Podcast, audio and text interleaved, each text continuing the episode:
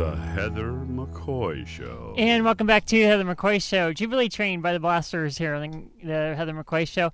And um, I haven't not heard that song in headphones for a very long time, and I'm just amazed at the engin- studio engineering behind that particular song. It's it's quite a feat. Um, so um, so my interview with uh, with Ethan went a little long, so I'm going to bump Robert Larson's uh, update from the other side of the Cleveland National Forest to podcast, and I'll be getting that up very shortly. And so, in other news uh, around the country, apparently, the New York Times is reporting that now that the war in Afghanistan is winding down, it's not over yet, so we can't celebrate yet. It's it's still winding down.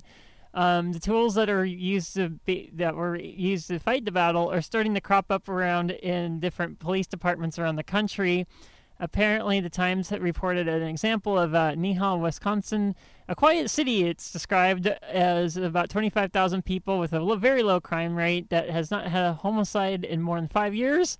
So, what piece of military equipment did this really quiet town in Wisconsin get? They they just acquired a nine foot tall, thirty ton armored vehicle built to withstand landmines.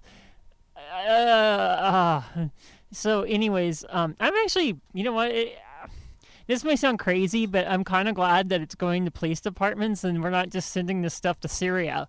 I mean, that, that sounds absolutely crazy. Or how about Saudi Arabia? I'm glad we're not sending it there um, because then they would just, then the Saudi Arabia would just put, move it to Bahrain so that they can, you know, further squash rebellion within that country because Bahrain wants a revolution and get rid of basically the religious government and um, basically because our our we have a major Navy station in that area. I think it's the Fifth Fleet station there. We helped Saudi Arabia crush a rebellion against the very corrupt um, Bahrain government, and um, what's kind of cool is you can always see the the um, remnants of that rebellion on the Formula One schedule because the Formula Bahrain uh, Formula One Grand Prix it used to be in a certain part of the schedule and now it's moved to another part because the rebellion took place and it's never quite moved back to the old spot uh, that it was before. So it's always cool when uh, some kind of rebellion or political action against a corrupt government, like in Bahrain, it shows up in different ways, and it just the residual effects are still there. And so um, hopefully they can get rid of that really soon. Um, another story we talked about earlier um, this last month, actually, on the show about the botched Oklahoma killing. Apparently, um, his body has been returned from the autopsy department, and somehow the body was returned without a heart or a larynx or you know so so basically his voice box and his heart are missing from the body that is uh, while he's no longer inhabiting it it's still you know you have to return bodies in, intact from an autopsy. So that's kind of a bizarre story and i'm sure we'll be hearing more about that. Um, you know, as death penalty drugs become harder and harder to attain from, you know, the the European countries because that's where they come from, um, it's it's it seems like the red states want to kill people no matter what. So I think their tenacity in trying to kill people no matter what, if they have the right equipment or not, I think that's ultimately going to end the death penalty. Is hey, ma, watch this. I'm going to kill this guy. You know, just that that's that's going to end the death penalty more than anything liberals can do, unfortunately. Um, so then, other than that, Donald Sterling, who's uh mistress is still not identified as trans yet, which I'm just waiting for.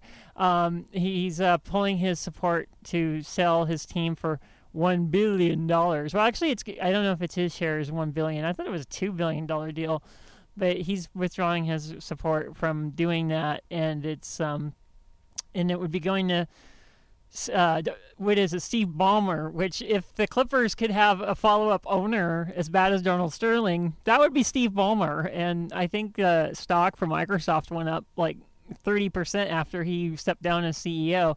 And there's a mix of success. I mean, Xbox keeps selling, and um, th- that's certainly something that you can point to and say he did a good job.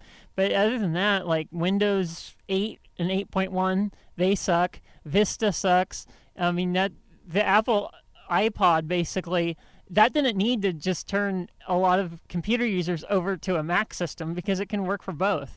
But Windows Vista was so bad and Windows 8 is so bad they they literally helped revive um, a dead computer line because it got better. A and B because Microsoft just got so bad.